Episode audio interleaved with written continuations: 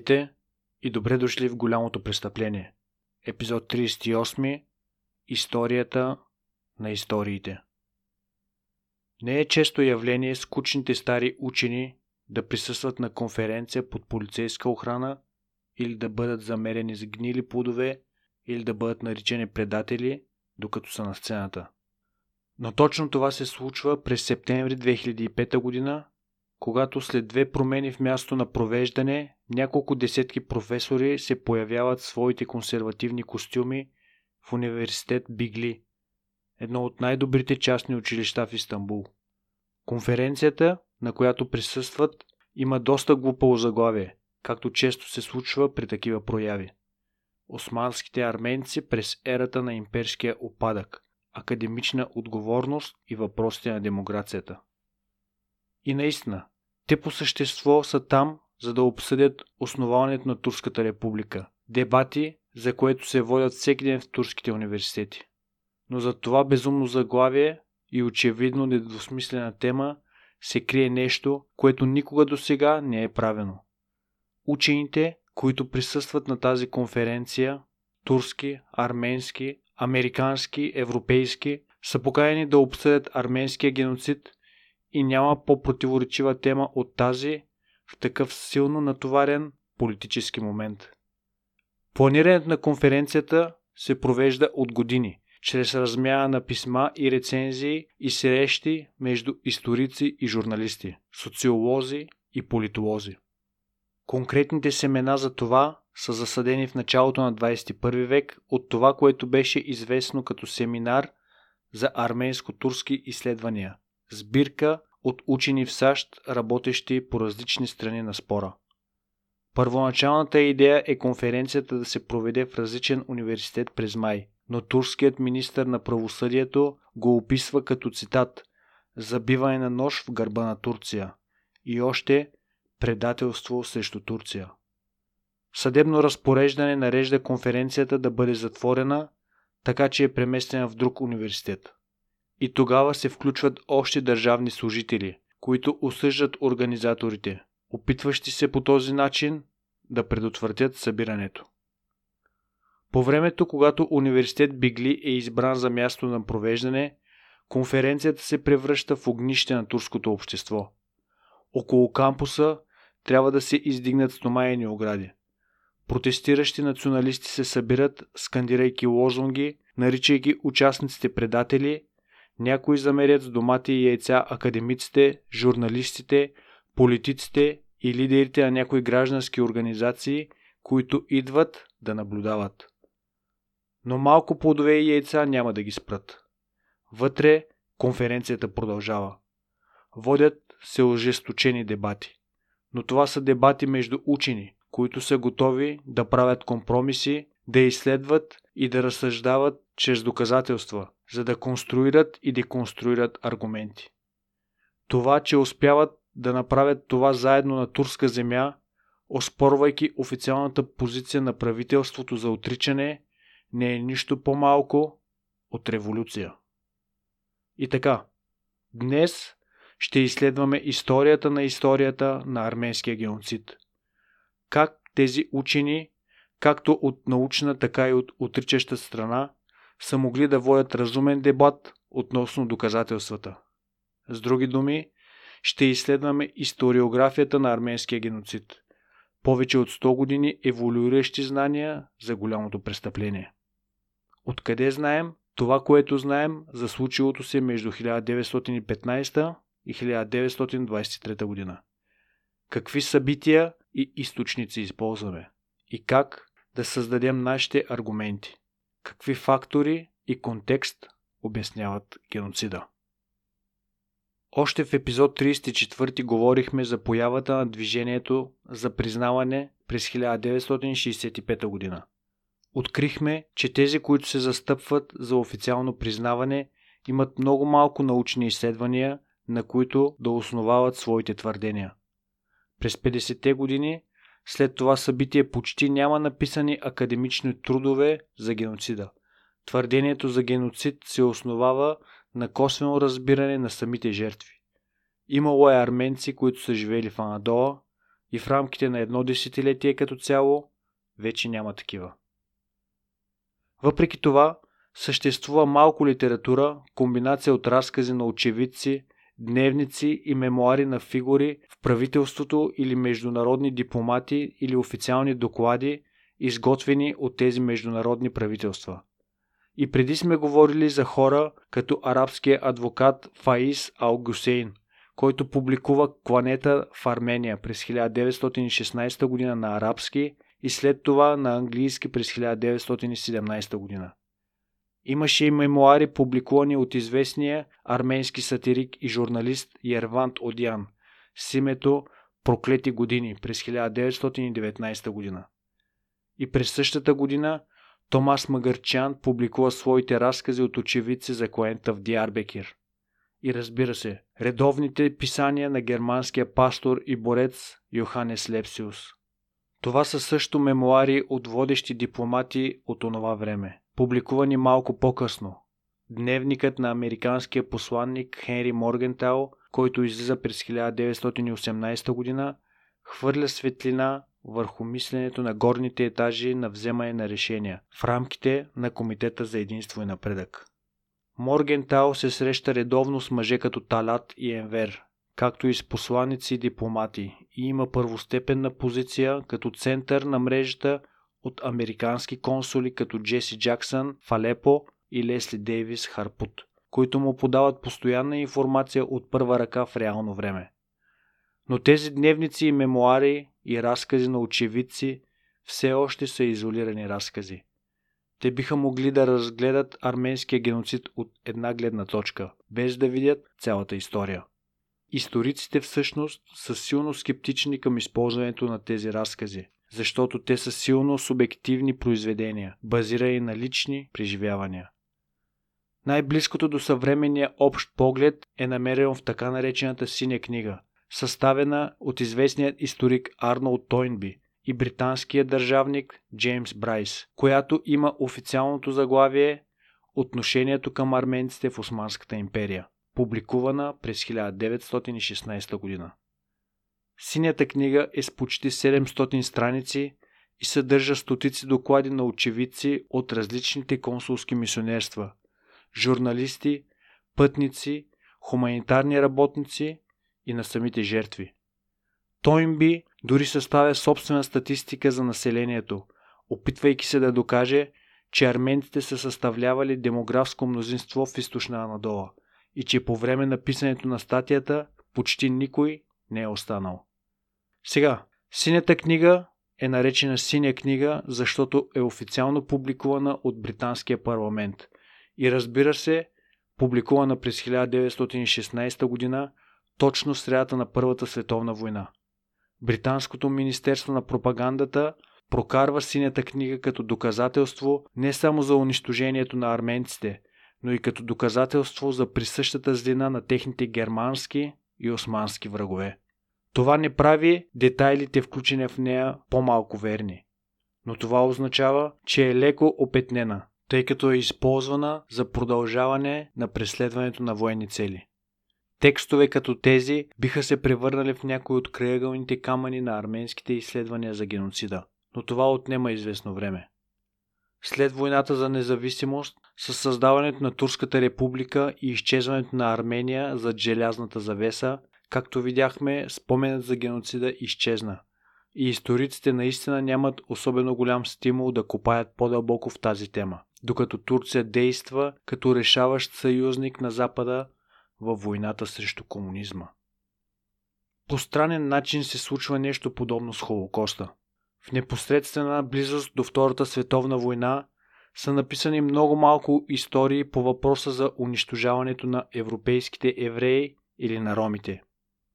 Идеята за изучаване на Холокоста, каквато я познаваме днес, отнема около петнадесет години, за да започне с известният процес над Адолф Айхман през хиляда деветстотин шестдесет и първа година, следван и отразен от Хана Аренд в книгата й Айхман в Йерусалим. Това съвпада, разбира се, с движението от хиляда деветстотин шестдесет и пета година и петдесетата годишнина от геноцида над арменците. И така, колкото и да е странно, Ранните етапи както на изследванията на арменския геноцид, така и на Холокоста се появяват по едно и също време. Ранните пионери на писането за голямото престъпление са и от двата лагера – французина Ив Тернон и американеца Робърт Джей Лифтън, за когото говорихме в нашия епизод за отричането. Има и други, като Теса Хофман, Левон Марашлиан и Лео Купер. Работейки в Калифорнийския университет Лос-Анджелес или УКЛА, Ричард Хованисян започва да изследва хиляда деветстотин и петнадесета година като част от цялостната му многотомна история на самата Армения. През хиляда деветстотин седемдесет и пета година той публикува статия, която пет години по-късно се превръща в пионерска работа – Арменският Холокост. И тук стигаме до първият истински опит за обяснение на геноцида в академичен план. Хованисян разработва теза, за да обясни геноцида, основан на национализма. Той твърди, че всички османски владетели преди революцията от хиляда деветстотин и осма година са искали да поддържат статуквото, сигурността и целостта на империята. Поради тази причина, хамитският терор, например, е много по-ограничен от геноцида двадесет години по-късно. Терорът е поради липса на по-добър термин коригиращо действие, а не напълно разрушителен. Но с революцията идва и Комитетът за единство и напредък, който от самото начало е изтъкнал радикално националистическите си идеи, които се стремят да свалят системата изцяло и на нейно място да изградят чиста турска нация. В преследването на този вид революционен национализъм, Комитетът за единство и напредък иска сигурност за тяхната нова нация. Сигурност, на която присъствието на арменци ще попречи. По този начин, считани за бариера за установяването на Турция, арменците трябва да си отидат. Този акцент върху турския национализъм доминира сред основните течения на арменските изследвания на геноцида поне десетилетие. Получава се така, че това десетилетие, осемдесетте години, е когато турското правителство прилага по-решителната си политика на отричане на геноцида, своята фаза на репресия. Учените в тази нововъзникваща област прекарват много време, опитвайки се да противоречат и опровергаят официалната позиция на турската държава, спорейки се с западните поддръжници на тази позиция. Хора като Станфорд Шор, Джъстин Маккарти, Бърнард Луис и по-късно Гюнтер Леви. В известен смисъл те се опитват да докажат правен случай, опитвайки се да защитят тезата, че случилото се е геноцид, вместо да изграждат възможно най-много недвусмислени познания. И освен това, тъй като изследванията на арменския геноцид израстват като своеобразна малка сестра на изследванията за Холокоста, историците се съсредоточават много върху посочването на начините, по които тези случаи на масови убийства си приличат. Така, ранните автори на преживяното от арменците подчертават бюрокрацията на османците, оприличавайки я на нацистка Германия, или се съсредоточават върху убийствата на специалната организация, оприличавайки я на Айнзац групите, или концентрационните лагери в сирийската пустиня, като Аушвиц или Дахау, като определящи фактори за процеса на изтребление. Въпреки това, когато тези области започват да се развиват, има нов претендент към тезата за национализма на Ричард Хованисян, който се появява през хиляда деветстотин деветдесет и пета година с история на арменския геноцид, етнически конфликт от Балканите до Анадола до Кавказ. Тази книга е написана от Вахакн Дадрян, който е роден в Истанбул през двадесетте години на двадесети век, но прекарва по-голямата част от живота си в Германия. Книгата му черпи много от дипломатическите архиви на Великобритания, Франция, Германия и САЩ. Това не само осигурява солидна основа за това, което тези държави научават за геноцида, но и осигурява рамка за разглеждане на процеса на убийство в конкретни региони и конкретни времена. Това обаче има очевиден недостатък. Това все още съмненията и мислите на хората, представляващи интересите на собствените си нации и като такива са изкривени в полза на определени симпатии или аргументи. И все пак, в своя анализ на Османската държава и Комитетът за единство и напредък, Дадриан излиза с нова теза, за да обясни убийствата. Първо, основният двигател на геноцида е религиозният конфликт. Накратко, битката между исляма и християнството. Има аспекти на исляма, твърди Дадриан, които по своята същност са насилствени и насилието се упражнява срещу всеки, който оспорва теократичната му система.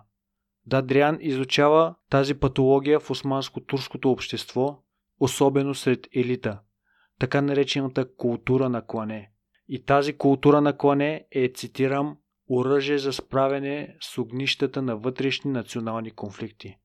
Дадриан също така твърди, че съществува култура на безнаказаност, че различните терористични кланета, извършени през последния век на Османската империя, никога не са били наказвани правилно, което означава, че извършителите ще бъдат насърчавани да действат отново по същия начин, знаейки, че могат да останат безнаказани. Преди всичко, Дадриан развива това, което някои наричат континуумна теза, че хамитският терор от деветдесетте години на деветнайсети век и погромът в Адана през хиляда деветстотин и девета година са генерални репетиции за насилието, последвало по време на Първата световна война. Че е имало, казано накратко, план, изложен сред османски елит, с който да се отърват от арменците много преди да се появи възможността за война. С приноса на Хилмар Кайзер, разбира се, можем да видим начините, по които идеите на Дадриан и някои от неговите източници са били отчасти погрешни. Заради разчитането му на германски документи, Дадриан вярва, че семената за плановете на Комитетът за единство и напредък за геноцид са засадени от германски дипломати и военни в империята по това време. Освен това, Дадриан смята, че документ, известен като Десетте заповеди, който е бил продаден на британското разузнаване след войната, в който се твърди, че планът за геноцида е реален, въпреки че повечето сериозни учени сега оспорват неговата автентичност. Също така, това, което липсва в работата на Дадриан, е дискусията за Русия, която, както знаем, е основен играч по това време. Но преди всичко, макар че със сигурност може да се посочи теократичната държава като важен мобилизатор на насилие, идеята за култура на клане сред турските и кюрдските мюсюлмани остава силно противоречива. Обобщаване на цели народи до един архетип. На нашия съвременен език бихме могли да опишем това като ориенталска нагласа. Вярата, че по-слабо развитите народи са по-малко учтиви и по-диви от развитите. Във всеки случай, този вид идея не е особено точна. Като се има предвид, че относително малко обикновени турци или кюрди са участвали в процеса на убийство по време на самия геноцид.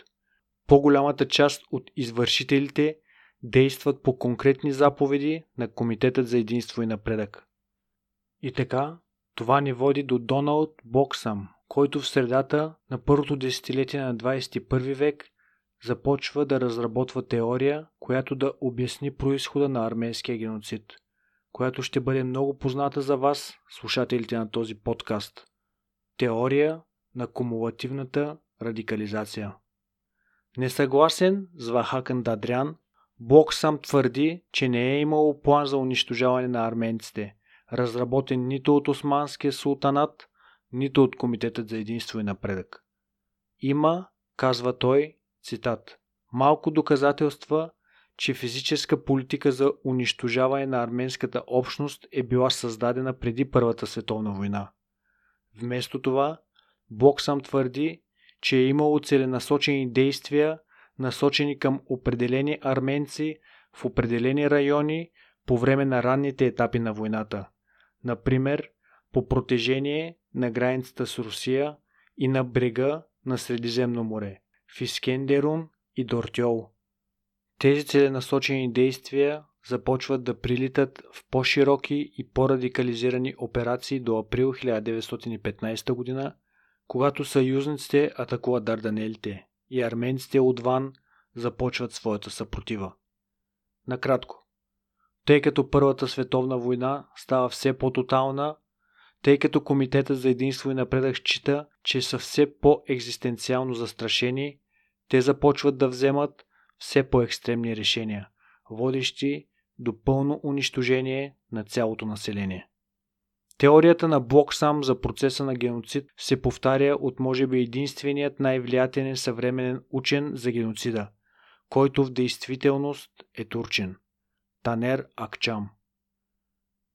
В няколко книги, включително Младотурците, Престъпление срещу човечеството и Срамен акт, Геноцидът над арменците и Въпросът за турската отговорност, Акчам е сред първите историци, които се гмуркат стремглаво в османските архиви, вместо да разчитат на чужди източници. Достъпът до османските архиви е ограничен, тъй като са унищожени или имат наложени ограничения от турските власти. Но Акчам, въпреки това, успява да разкрие няколко стотин документа от Вътрешното министерство на Талат Паша, както и от шифровата служба, която предавала заповеди от центъра към провинциите. Години наред отрицателите твърдят, че няма османски архиви, които да докажат обвинението в геноцид. Танер Акчам успява да публикува десетки от тях. Той включва в работата си идеята за кумулативна радикализация, но добавя към нея случая с османските гърци, които са подложени на депортация през хиляда деветстотин и тринадесета и хиляда деветстотин и четиринадесета година. Това не е генерална репетиция, подчертава той, но позволява на Комитетът за единство и напредък да тества бюрократични политики, които по-късно ще бъдат използвани срещу арменците, като двойният механизъм от заповеди и прикритите инструкции. Акчам също така работи в тясно сътрудничество с Вахакн Дадрян по книга, анализираща след войните извънредни военни съдилища, които по-рано се опитаха да изправят пред съд извършителите на геноцида. Освен това, Акчам започва да се отдалечава от тенденцията в арменските изследвания на геноцида за подчертаване на начина, по който убийствата много приличат на Холокоста. Чрез архивите на Вътрешното министерство той успява да докаже, че политиката на асимилация е основна част от процеса на унищожаване, заедно с ограбването на собствеността. И още, заедно с други турски историци, като Югюр, Юнгьор, Фуат Дундар, Акчам разследва как демографията е изиграла роля за подхранване на геноцида, че страховете от различни етноси и религии в пределите на Анадола са накарали Комитетът за единство и напредък да изгради идеология на хомогенността, подчертавайки върховенството първо на мюсюлманите, а след това и само на турците.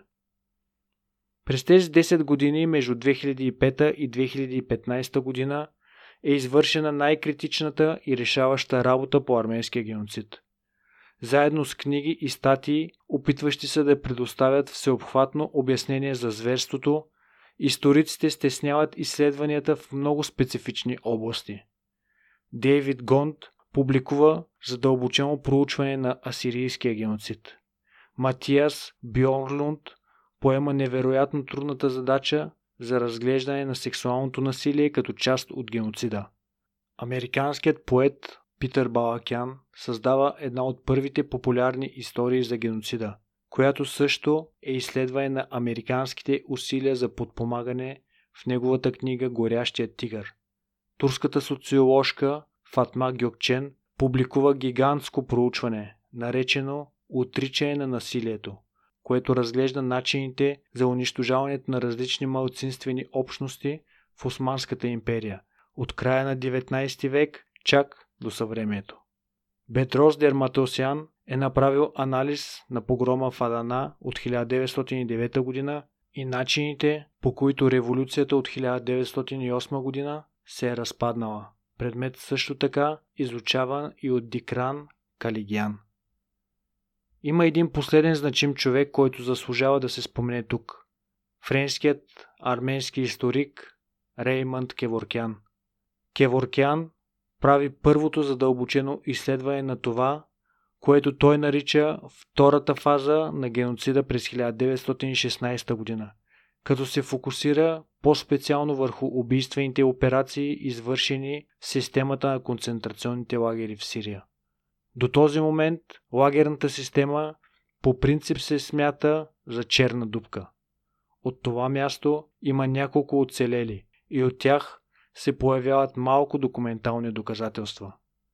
Кеворкиан твърди, че приблизително сто хиляди арменци са оцелели при депортациите в пустинята и че Комитетът за единство и напредък е решил да убие тези оцелели в началото на хиляда деветстотин и шестнадесета година, демонстрирайки, че плановете на комитета зависят от условията на място. Кеворкиан също се разграничава от останалите историци на геноцида, като предимно използва арменски източници, там където други използват чужди източници или османски, подозирайки, че използването на документите на самите арменци ще ги изложи на обвинение за пристрастност.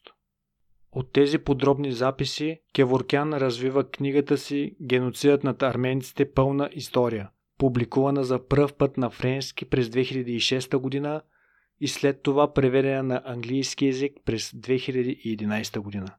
Не само, че книгата на Кеворкиан е най-широко разпространената версия на историята, която е събрана в един том, тя почти действа като справочен текст с фокус върху всеки отделен район на Османската империя, от най-големите градове до най-малките градове и села, включително имената на стотици, може би дори хиляди извършители.